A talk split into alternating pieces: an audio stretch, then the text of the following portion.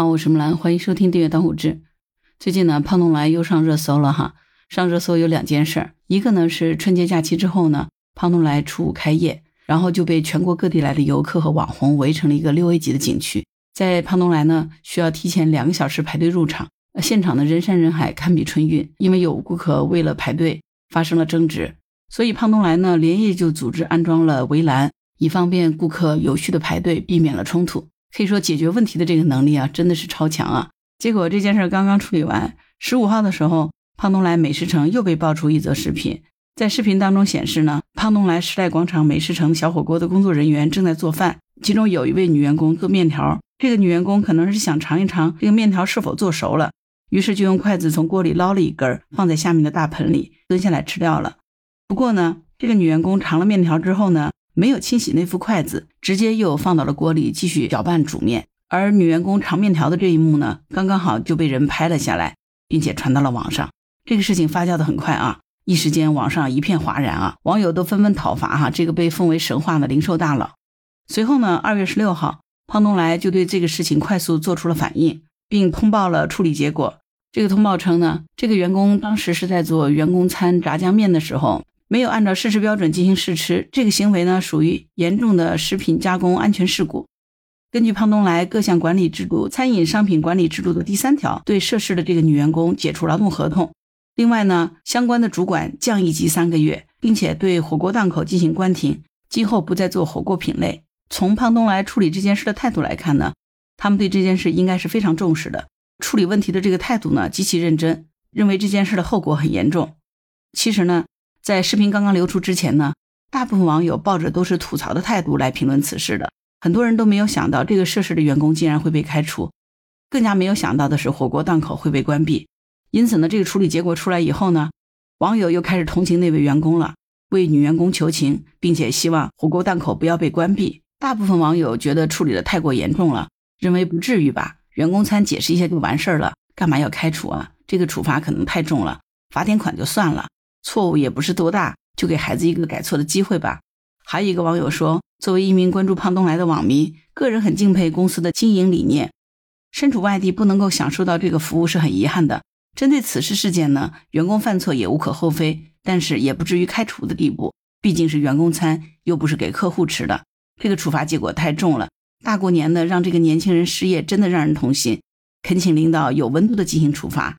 还有的网友说，给煮面条的员工一个改过的机会可以吗？降薪换岗也行啊，可以不解除劳动合同吗？大过年的饭碗给砸了。据了解呢，这个女员工每个月的工资有六千块钱左右，而且呢还有五险一金，各方面的待遇都很好。可是呢，因为尝了一个面条，失去了这么好的工作，可能连她自己都没想到。相信她现在的心情也是懊悔不已的。胖东来的这个应对方案可以说是出乎了所有人的意料，但是呢也让人折服。这本来呢是一起负面的事件，大家都在谴责女员工，也在谴责胖东来，也许是过度被神化了，管理没有那么严格。但是这个处理结果出来以后呢，风向就瞬间逆转了，网友们又纷纷开始为这个女员工求情了，而且呢大赞胖东来直面问题这个态度。可以说呢，胖东来的做法呢再一次赢得了广大网友的一波好感。这个估计在其他的企业可能想也想不到哈。毕竟，咱们曾经也听说过这个鼠头鸭脖的这个事件，哈，也没有看到有后续的什么结果。也曾经在某火锅店出现过老鼠的事件，最终也只是道歉了之，对吧？还有的网友啊，也感到很好奇，并表示说，到底是谁拍的这个视频？发个视频砸了人家的饭碗，这算不算是侵犯肖像权啊？当然，也有人搬出劳动法，哈，认为胖东来这个处罚过于严厉了，没有符合劳动法的这个精神。面对广大网友对于这个女员工的同情和对拍视频者的这个谴责，二月十七号的时候呢，胖东来的老板呢于东来就亲自发出了一个视频，做出了回应。于东来发视频表示呢，相信在胖东来工作过的员工走入社会之后，一样能够阳光自信，并且创造享受美好的生活。于东来还给这段话落款为“自由爱”。由此可见哈，作为创始人，于东来是把规则和人情分得很清楚的。在理性和感性面前，坚决地选择了理性。因为对于一个食品行业来说，食品安全可以说是一条红杠，绝对是不可以碰触的啊。对于广大网友来说，对于这个女员工的怜悯之心可以理解，但是对于胖东来来说，违反了规定，触犯了原则，就必须要做出处罚。如果胖东来不是秉承着这样的一个原则，相信他也走不到今天。在视频当中呢，于东来也透露说，如果有员工认为自己受了委屈，也可以申请委屈奖，公司也会给予一定的奖励。虽然说在网上很多人认为胖东来这次是小题大做了，不应该这么顶格的处罚员工，但是咱们换个角度啊，如果说胖东来此次处罚的过轻，那可能又会有什么样的声音呢？也许会有人说胖东来的服务质量和态度有问题，说他不顾及食品卫生以及不重视消费者的权益等等。所以，作为公司来说，有标准就得执行。公司既然为员工提供了远远高于市场的工资和福利，那么作为员工就应该保持严谨的态度对待自己的工作。食品安全绝对是一件大事啊，绝对是不可碰触的红线。如果说员工轻易的违反标准而不被处罚，那么这个企业整体的质量肯定会不断的下降。胖东来十几年来打造的好口碑，恐怕也会逐渐的消失，对吧？如果每个企业都能够做到像胖东来这样有高效的执行力和勇于承担问题的担当，食品安全又何愁担心呢？那些鼠头鸭脖的事件，我相信也不会再出现，对吧？看到这条新闻啊，其实还是有点感受的。一月份的时候，我其实曾经去过胖东来，专门从杭州去了胖东来，就是想去看一看胖东来到底是什么样。应该说，网上所有的那些胖东来的服务好啊，然后价格便宜啊，明码标价呀。这些呢，的确如网上所说，的确是真的。